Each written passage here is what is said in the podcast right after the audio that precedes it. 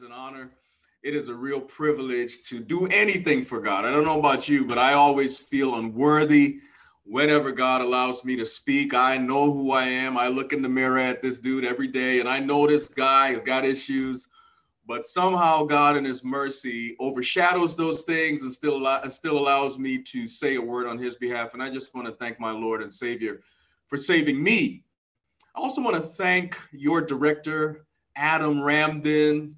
He is a friend that goes way, way. I won't tell you how far back. Let's just say it's it's it's like donkey years, as some of the old people say. We go way back. Um, I love him. I, I just thank God so much for his ministry, for what he's doing through lineage all around the world, and for all those who work with him. I thank God for Sam as well. I was able to meet Elder Sam Walters, who's just a wonderful person on a program we did together. And so God has been good. And then just listening to Esther sing, you know, he's made a way out of no way. Way maker, miracle worker, promise keeper. Lord have mercy. She doesn't even know. She can't possibly know how powerful that song is. You got to do some living. You got to be in, in in the grit of life a little bit to really understand how God really does amazing things for us. Thank you so much, Esther, for that beautiful, beautiful rendition of those two wonderful songs. All right, well, those are the commercials. That's the commercial. Um, let's get down to the word of God, if that's all right by you. Now, I understand that you have been focusing on a theme of endurance during this week of prayer. I don't know that, that I can say anything that you haven't heard already this week. I'm pretty sure of it, but if you have heard it, consider it confirmation from God. Consider it that God is saying something you need to hear and he's saying it again. Okay? When God, when, when we don't hear his whispers, he screams. He screams to get our attention. My message today is entitled finishing strong. And you're going to know this scripture the minute I say it. I have fought the good fight. I have finished the race. I have kept the faith. Finally, there is laid up for me a crown of righteousness, which the Lord, the righteous judge, will give to me on that day. And not to me only, but also to all who have loved his appearing. You know by now I'm speaking of the Apostle Paul, Second Timothy chapter 4, 7, and 8. He's writing to a young man in ministry and he's telling him, I got it done, baby. I finished it. I did what I was supposed to do, and I kept the faith as a part of that process. This is a message I have spoken before, but I felt impressed to share it today. I don't know why, but this is what God is putting on my heart. Let's pray. Father God, speak to your children in your name and take every bit of the credit. Amen. They call him the perfect human. That's what one magazine in the US called Wired, that's what they call him. Um, and he should be considered an amazing human for a lot of reasons. Uh, 99% of the world's population doesn't even know him. But to a very rare little sliver of human beings, uh, people who run ultra marathons, they know him. He is a sort of hero to many of them. How did he get this way? Well, it's quite simple. He ran and ran, and then he ran some more. That's how he got this title. This man has pushed the limits even in his youth. At the age of 12, for instance, he hiked from one side of the Grand Canyon, the American Grand Canyon, to the other side. That's a distance of some 18 miles, 29 kilometers. Amazing as it was for a 12 year old to do that feat, uh, that's not why people worship him at least in the ultra marathon community. It is the extreme distances that he runs now which have arrested people's attention. Ultra marathon runners run distances in excess of 26.2 miles or 42 kilometers. They run everything after the marathon is over. That's the classic marathon distance, 26.2. To put it in perspective, this man has run in one race 350 miles. That's 583 kilometers. And he did it in 84, 80 hours and 44 minutes. And he did it, check this out, without sleep. He completed a race called the relay. That's what they called it, just the relay. He did it on 11 separate occasions. And here's the kicker now it is a 199 mile, that is 320 kilometer run that is supposed to be a team event. So members of a team run one section, another member runs another section, another member runs another section. Uh, he ran it by himself. And on 11 separate occasions, five times he finished in the top five of that race by himself as great as those feats are, it is one, there is one other feat for which he has become famous. It is something he called the Endurance 50. The Endurance 50. And in the Endurance 50, Dean Karnazes, that's his name, gained worldwide fame for running 50 marathons in 50 straight days, ending at the New York City Marathon. When he completed the feat, he decided for good measure that he would run from New York City all the way home to California, a distance of some 3,000 more miles. But then his family members said, That's enough. That's enough. He started running. They said, No, no, no, you got you got to quit now. That's enough running. And his family members begged him, Come off the road and come home. A man on a run. They were missing him. Do you run? Are you running?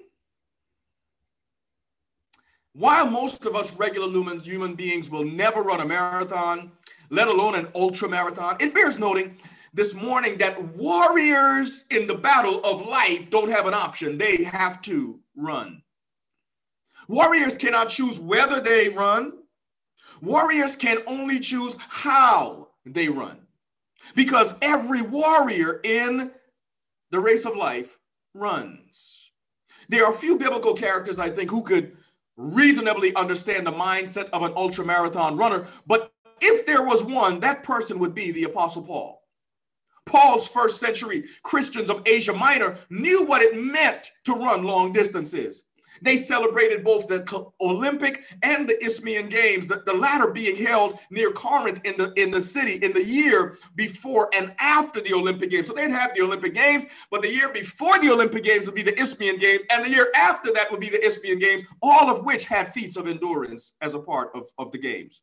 Corinthians believers were athletic enthusiasts accustomed to watching feats of speed and feats of agility and feats of strength and feats of endurance. Paul knew it. In an effort to speak their language and provoke them to a life of faithfulness to God, Paul likened the believer's spiritual life to a race, a cogent metaphor that his readers would understand. Paul urged believers that they must run and not just run, but run to win. Everyone who competes in the game, says Paul, 1 Corinthians 9 and verse 25, uh, has to have self control in all things referring to those athletes uh, that, that Corinthians were likely to see running through their towns from day to day. They do it, Paul says, to receive a perishable crown or a wreath, but we do it for an imperishable crown, an imperishable wreath. Our wreath doesn't break down over time. He wanted the believers to know that how they run, how they chose to run the race of life would have eternal consequences. Paul, whom tradition holds, uh, was short and of diminutive stature. Uh, he was not the most handsome or comely person, was nonetheless an athlete in his own right. In First Corinthians chapter 9, the apostle shares his running technique. His, his game, his running game was on fleek. Therefore, I run in such a way, he says, not as someone without aim. I box not as someone who just beats the air, verse 27 says, but I keep my body under yeah, yeah, yeah. I bring my body into subjection, lest by any means, after I have preached to others, I myself might be a castaway. No, baby, I run right. I run to win. I keep my body under.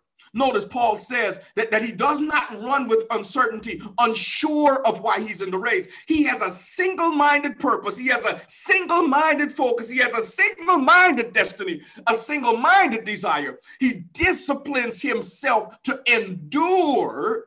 Come on, talk to me. Endure until the end. He disciplines himself to win the race. I keep my body under. When my body tells me it doesn't want to get up and run. I get it up and we run. I keep my body under. When it tells me it wants donuts instead of dandelion greens, when it wants cake instead of kale, we eat dandelion greens and we eat kale. I keep my body under. When it tells me that it can't go another mile, I push a little further because I keep my body under. When it wants to play, stay up late on IG and, and I put it to bed early, I keep my body under. Can I keep it real this morning? When it's crying out for someone I know I shouldn't be with, I keep my body under. When the flesh is at war with the spirit, with God's help and by his grace, I keep my body under. To win this race, says the Apostle Paul, uh, we must be disciplined. Some habits will have to be sublimated, some desires subdued, some passions subsumed by higher and nobler aspirations. To win this race, the course runs through a city called Under. Have you been to Under? Have you run through Under? Oh, but this race is worth the effort, says Paul. It's worth winning. It is the best race that you could win in life, young people. And I'm praying today that all this week, that all you have got, that it has equipped you to run a little better this race we call life. Over the course of his life, the Apostle Paul internalized and employed this sporting motif when speaking about the Christian life. For instance, he picks up the same language of the games when he delivers his valedictory address to Timothy, his son in the faith, sitting in a Roman cell with a death sentence hanging over his head. Paul knew that the end of his race was near. Nothing quite concentrates your mind, beloved, like when you know the specter of impending demise is at your door. Take a moment and picture this with me, if you will. Paul's letters to Timothy are his final will and testament to this young man whom he loved. Second Timothy is his final epistle before his martyrdom in 18 in AD 67. It is a deeply moving affirmation of his unwavering faith and unyielding love for the gospel of Jesus Christ, and it is penned under great duress. Dude is in trouble. Paul had arrived in Rome on his appeal to Caesar. Acts 28 and verse 16 tells us that he was handed over to the chief of the Roman prefect who assumed him a soldier. Paul was given some freedom, unlike other accused malefactors, but it was typical in that day for a soldier to chain himself to the prisoner shackled wrist to wrist. Escape was well nigh impossible. So Paul was probably writing Second Timothy while chained to a Roman soldier. Would you mind? I could hear him. I could see him in my mind. Would you mind giving me a little more chain, bruh? Just a little more chain. Uh, what do you think about this line? I'm, I'm writing to a young man who is new in the faith, and, and, and I want him to know the most important things in life. What do you think about this line? I have fought a good fight. What do you think?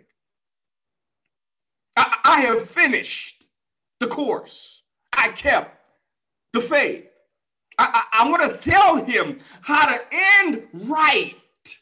So I'd like to begin with the end in mind. I, I want him to know how to run his race so that he can win. What do you think about that line? I wonder what soldier says. Now, lest you think that this did not occur, let me remind you that throughout Paul's many imprisonments, soldiers who attended him often gave their lives to Jesus Christ. That is the that that, that is the, the, the chains that had imprisoned Paul had never imprisoned his witness. Uh, even though he was chained, his witness was always unchained. Paul never allowed what he was going through to sabotage who he was in God. We are going through some things right now. As Naomi mentioned, for the last eight, nine months, we have been chained. COVID 19, Dorona, as they call it in some places, has chained many of us to our homes and our apartments and our places. For some of us, it's it, the, the, the chains are, are, are things in school. For some of us, it's some situation in our body. For some of us, it's some habit that's dogging us. For some of us, it's some evil person on our trail. For some of us, it's some demonic stronghold in our life. You might be chained to it for a while, but don't let it chain your witness. Tell of the love of Jesus. Tell what he's done for you. Tell how he saved you. Tell how he made a way. Sing about it like Esther did. Talk of his goodness. Tell of his righteousness. Tell of his holiness. Tell of his loving kindness. Tell it. Tell it in your chains. Walk around and dangle them so that people know I still have my praise and I still have my witness. I am unchained. He was not Superman. The apostle was not. He was not immune to the reality that he was facing. Though lonely, Second Timothy 4, verses 9 to 22. Though lonely, he was lonely. Though lonely, Paul seemed to transcend the hurried pangs of death. He says to, to Timothy, For I am already being poured out as a drink offering. And the end, the time of my departure has come. I know I'm going to die. I'm not sanguine about it, but I know it's coming. He tells young Timothy this, this, these words in an effort to help him, to, to encourage him to speed up his visit. Or come soon, Tim. I don't think I have a whole lot of time. Paul had been running his race for many years, and he wanted Timothy to know that through the power of God given endurance and grace, Paul had won the race. I'm not dead yet, but I won already. I'm not in heaven yet, yet I won the race everything is not right yet, I, I, I still won the race. They're going to cut my head off, but today I won my race. Paul shared with his young friend three accomplishments, three ways of running, three things you got to do in order to finish strong. I know you got a good start, Timothy, but how is your finish, Timothy? The blueprint for finishing strong. The first thing the Apostle Paul says is, I fought a good fight. I fought a good fight. Uh, uh, the, the, the, the, original language is much better than that. It is that the correct translation is I fought the good fight. Second Timothy chapter 4 and verse 7. Some fights, you know, beloved, you just can't avoid. I remember when I was in junior high school, there was another guy named Dwayne who was messing with me. And, and, and you know how kids get everybody want to, you know, they want to put us together. A Dwayne and a Dwayne going at it is like, you know, the best thing, you know. So we after school, we all met up Dwayne was out there, I was out there. It was a fight I could not avoid. They wouldn't let me come to school unless I fought this guy. We rolled around in the mud a little bit. He felt bad, I felt bad, and we just kind of let it go. Some fights you can't even get around, no matter how much you try. You may try to avoid the fight, but the fight comes to you in the early days of World War II, this nation that you are actually in right now. England watched anxiously as Europe fell to the Nazi war machine. Winston Churchill gave three remarkable speeches, I know you guys know them, to convince his country that this was a fight worth fighting. It wasn't a fight he chose. Certain phrases from these speeches have become famous now, and they are etched in the mind of people who know a little bit of history. Churchill said this I have nothing to offer in one speech but blood toil, tears, and sweat. What is our aim? Our aim is victory. Come on, church. We, we shall fight them on the beaches, he said. We shall fight on the landing grounds. We shall fight in the fields and in the streets. We shall fight in the hills. We shall never surrender. we going to fight. Churchill, Lord have mercy. If we can stand up to Hitler, men will say this was their finest England was facing a fight that came to them. They didn't choose it, but they weren't about to refuse it. They could only choose whether or not they would fight, not whether or not or the fight would come to them. The fight was coming whether they wanted it or not. The fight was not optional. Standing up to Hitler was not just a fight, it was the right fight. Lord have mercy. I don't know if you heard me. It was not just a fight, beloved. Young people, it was the right fight. In King James, in the King James Version, you know, the Apostle Paul translates that thing as the right fight. Paul didn't just fight a good fight, he fought the good fight. Get this now. Paul chose to run hard in the right race. Paul chose the good fight, the, the right fight. Well, what is that fight? First Timothy chapter 6 and verse 12 clues us in. Fight the good fight of faith. The good fight is the fight of faith. It is a fight worth fighting more than any other fight in your life. We wrestle not against flesh and blood. He wrote to the Ephesian believers, but against principalities, against powers, against rulers of the darkness of this world, against spiritual wickedness in high places. The Christian life is a never ending struggle against evil, not an earthly military campaign, but a spiritual battle against Satan himself. This is why we must, the Bible says, put on the whole armor of God, that we may be able to stand, young people, in the evil day. And having done all to stand, stand. Lord have mercy. I mean, if you come this far and you go through all this trouble and you don't go to parties and you don't eat certain things and you don't drink certain things and you don't smoke certain things, the least you can do after all of that, you might as well stand. Come on and stand. The first thing you need to know, beloved, if you're going to finish strong, young people, is that you got to choose the right fight. You got to fight the good fight. Paul's first claim here is no ordinary statement. After all, there are numerous fights in which humans engage. Humans fight for all kind of crazy stuff. Right now, there's a madman in my country fighting for an election that he already lost. People fight for all kind of stuff. Countless men and women bend their fleeting energies to climb the ladder of professional success. They depend on a mixture of intellectual acumen and educational preparation and innate ability and dogged determination to set themselves up for life. For this, they fight. For others, it is the fight of the Epicureans' pursuit of unfettered pleasure, five star vacations, sexual conquest, delectable meals. For these, they fight. In the face of these contests and a thousand others like them, Paul says, in effect, not only did I fight a good fight, but I chose the right fight. Ellen White writes of Paul's Christian uh, uh, choice.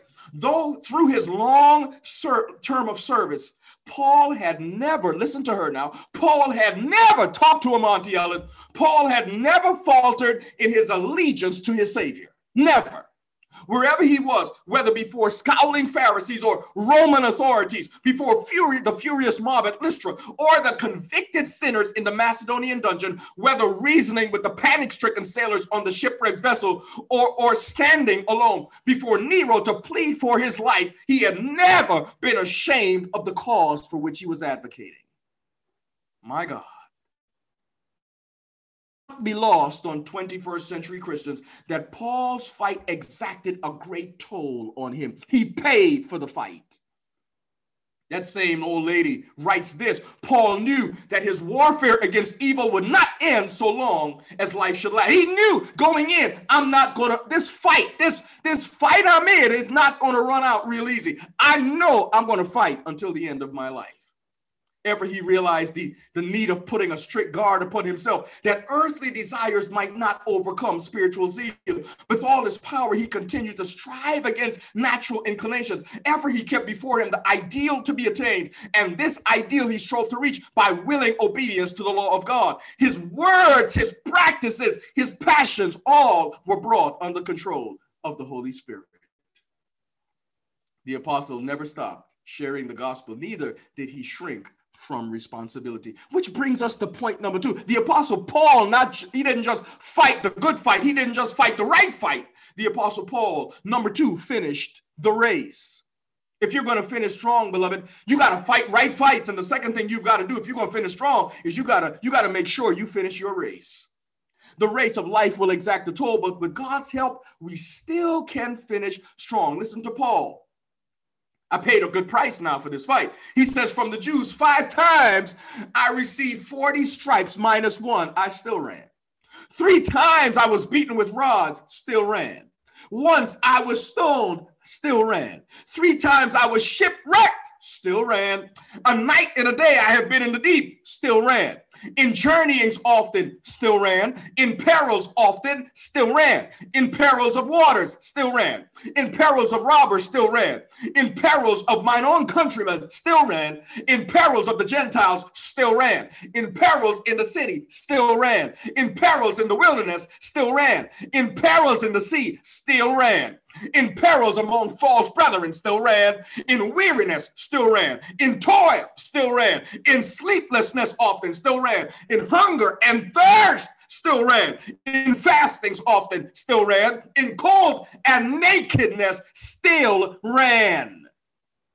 I run That's what I do because I'm a warrior and warriors run. Apostle Paul, through all of his challenges, my young people, if you are going to finish this race, you must get your endurance up. You got to settle it in your mind that nothing is going to stop you from running your race. You have to run in all circumstances and all kinds of trials. You can cry if you have to, groan if you have to, yell at God if you have to. But whatever you do, don't stop running your race. We must run, it is not optional. Why did Paul not give up? He wanted to finish the race. Paul wanted to get the job done. Here we hear again the servant of the Lord. Uh, uh, Auntie Ellen tells us this it was this single hearted purpose to win the race for eternal life that Paul longed to see revealed in the lives of the Corinthian believers. He knew that in order to reach Christ's ideal for them, they had before them a life of struggle from which they would be no release, not until they saw Jesus. He entreated them to strive lawfully, day by day, seeking for piety and moral excellence. He pleaded with them to lay aside every weight and to press forward to the goal of perfection in Christ. Run, run, run, run, Corinthian believers, run. Paul knew that running the Christian race offered a better prize than the games of his day. The competitors in the ancient games, wrote Ellen White, after they had submitted self denial and rigid discipline, were not even sure of victory after they went through all that trouble. I want to tell you something. Most of these people during this time, when they would run, they would run naked. They wanted nothing to prevent them, nothing flapping around, nothing wearing on them, nothing holding them back. They ran in the nude so that they could get to the finish line. They didn't want anything. Can you imagine that? Get that picture out your mind. Lord have mercy. That's how serious it was. But they were not even assured of victory after all that effort. Know ye not, says the Apostle Paul, that they which run in a race all run, but only one receiveth the prize? However eagerly and earnestly the runners might strive, the prize could be awarded to only one person. One hand alone would grasp the coveted garland. Such is not the case. Come on, Ellen, come on. Such is not the case in Christian warfare. Not one who, who complies. Oh, Jesus, Jesus. Not one who complies with the conditions will be disappointed at the end of the race. Oh, Lord, have mercy. Everybody wins in the race that is run for God with faithfulness. We must understand that the race of life, it will not be easy. Those who win are those who finish.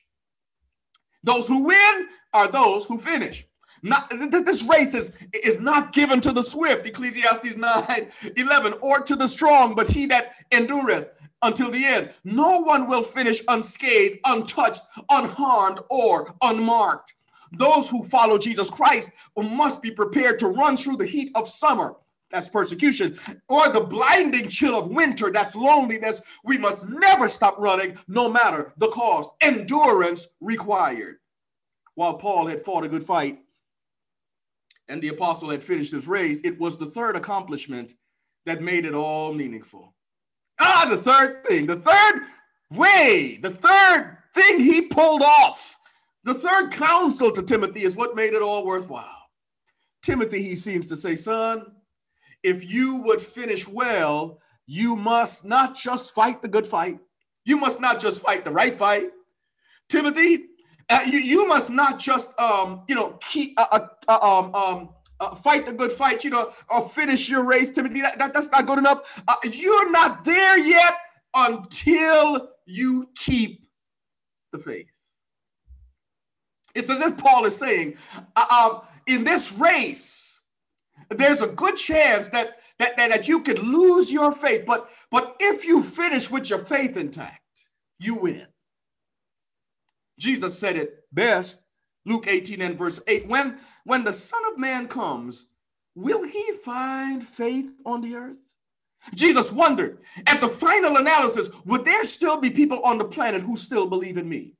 People who can be bought or sold. Will there still be people who live like me, who don't just have a faith, but have the faith of Jesus Christ, who have the testimony of Jesus Christ? Are there people who will still have this faith? Paul says, I have kept. Yeah, yeah, yeah. I, I, Tim, I, I still have it. They, are going to cut my head off, but I still have it. Uh, they beat me, but I still have it. I was shipwrecked, but I still have it. I was jailed, but I still have it. I suffered some things from people. Nobody got my faith. I still have it. Do you have your faith?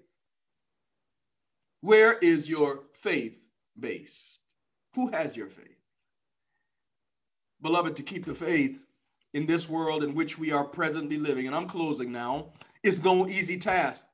Now more than ever, faith is under fire. I remember when I ran the Marine Corps Marathon 2018, my first marathon, hopefully not my last. When I ran that marathon, I, started uh, about 16 uh, weeks out and just decided to do it. And that's not recommended. You really should take more time than that to build a foundation to run a marathon. But I figured I just I just go. And so I got a training plan, beloved. I started running young people. I got up early in the morning. I would rise in the morning at two and three in the morning for my runs before work.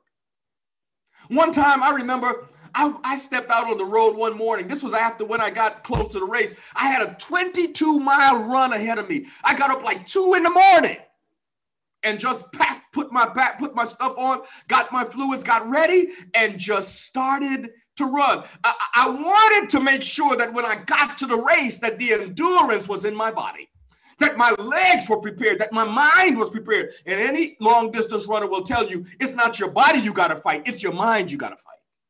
And if your mind is strong, it will overcome your body.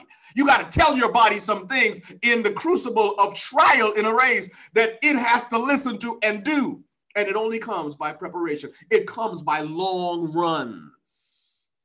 Not given to the swift, but he that endureth until the end. I knew that I would finish because I had faith in my in my preparation and in what I had done to finish that race. During the race, I got injured. A friend of mine was running, he got sick. I stopped with him, and my, my hamstring tightened up. I couldn't run anymore, but I was so determined to finish. I hopped and hustled and pushed myself to the finish line in that race. The faith was still with me when they put that thing around my neck. I still had my faith in the preparation that I had done. Do you still have your faith? Paul knew what it meant to have faith tested, but he also knew what it meant to keep the faith. How'd you do it, Paul? Galatians chapter 2 and verse 20. I am crucified with Christ. Nevertheless, I live, yet not I, but Christ lives in me. And the life which I now live in the flesh, I live by faith that's how I kept it. I live by it. That's how I keep it. I live it every day. That's how I keep it. I live by faith in the Son of God who loved me and gave himself for me. I kept the faith. Why did you do it, Paul? Because without faith, it is impossible to please him because he that cometh unto God must first believe that he is and that he rewards those who diligently seek him. I kept the faith. Paul, why is it so important to keep faith? Because faith is the substance of things hoped for, and faith is the evidence of things not seen. This is the victory that overcometh the world, even our faith. I kept the faith. I kept the faith. I kept the faith. I kept the faith. Paul didn't get tired. They beat you, Paul. Didn't you get tired? They scourged you. They put you in prison. Now you're about to die. Paul, aren't you scared? I'm a little scared, but here is the patience of the saints. Here are they that keep the commandments of God and have the faith of Jesus. I have finished and I have finished strong. I didn't mail it in, I didn't turn it in. I didn't give up. I didn't ghost it. I didn't fail it. I didn't quit it. I didn't step aside. I didn't step down. I didn't retire. I didn't resign. I didn't leave. I didn't bag it. I didn't chuck it. I didn't break off. I didn't break up. I didn't cease. I didn't close. I didn't conclude. I didn't end. I didn't leave off. I didn't fall off. I didn't taper off. I didn't pause. I didn't halt. I didn't stop. I finished the race. And I finished strong. I was in it to win it. Young people, I came to ask you this morning I know you got a good start. How's your finish? How's your endurance? Are you running low? Are you running out? If you are, I want to ask you tie a knot on the end of that rope and hold on just a little bit longer. Press your way in this race of life. Continue to trust God. Paul had endurance and he would not give up until there was laid up for him a crown of righteousness, he says, which God himself will give me, and not just me, but all those who love his appearing. I want my crown. I, I want it handed to me by God himself. We must fight the good fight. We must fight the right fight. We must finish the race, and we must keep the faith. In ultramarathon, man, this same guy I talked about, Dean Karnazes, ultramarathon man, his book, Confessions of an All Night Runner. He says this I, I run because long after my footprints fade away, maybe I will have inspired a few to reject the easy path, to hit the trails, to put one foot in front of the other, and to come to some conclusion, the same conclusion I did, that they would come to the same conclusion I did. What's the conclusion? He says, I run because it always takes me where I want to go. I run because it always takes me where I want to go. Beloved, this morning, where is your running taking you? Where is it taking you? Where are you running to? Do you know where you're going to? I'll close with a little story. This week, I got a call two days ago from a husband and wife that I love very much. The man, his name is John, has known me for many, many years. When I first started working, he worked at the place where I worked, took me under his wing, encouraged me, taught me how to be married, helped me to walk in my journey of life in faith with the Lord. Just a good friend older friend who had been around my family forever, but now he's dying. And I got a call from his wife and him on Thursday. He could barely speak, but he wanted me to know that he loved me. He wanted me to know that there's a good chance that I might not speak to him again. But he wanted me to know that he still loved and trusted God. That even though he is staring death in the face, he is at peace, he is at rest because he fought the right fight, because he finished the race. And his faith is still with him. He kept the faith. As we hung up, broke my heart. But if you're going to finish if I'm going to finish, I want to finish like him. I want to finish knowing it's all still with me. Father God, I lift up your young people. Each and every person watching today. All of us are running, God. But I pray that we will not be weary that we will not stop, that we will endure until the end. For those who endure until the end shall be saved. So help us, God, to finish and finish strong. No matter the start, no matter how we failed, no matter where we have let you down, no matter where we have sometimes come up short. In this moment, God, and at this time, I pray that we will not cease to run, that we will simply finish, for everyone who finishes receives the prize. Thank you, Father for blessing these precious young people. Continue to keep them in the shadow of your love and care. In Jesus' name I pray. May all of God's people say, Amen. God bless you.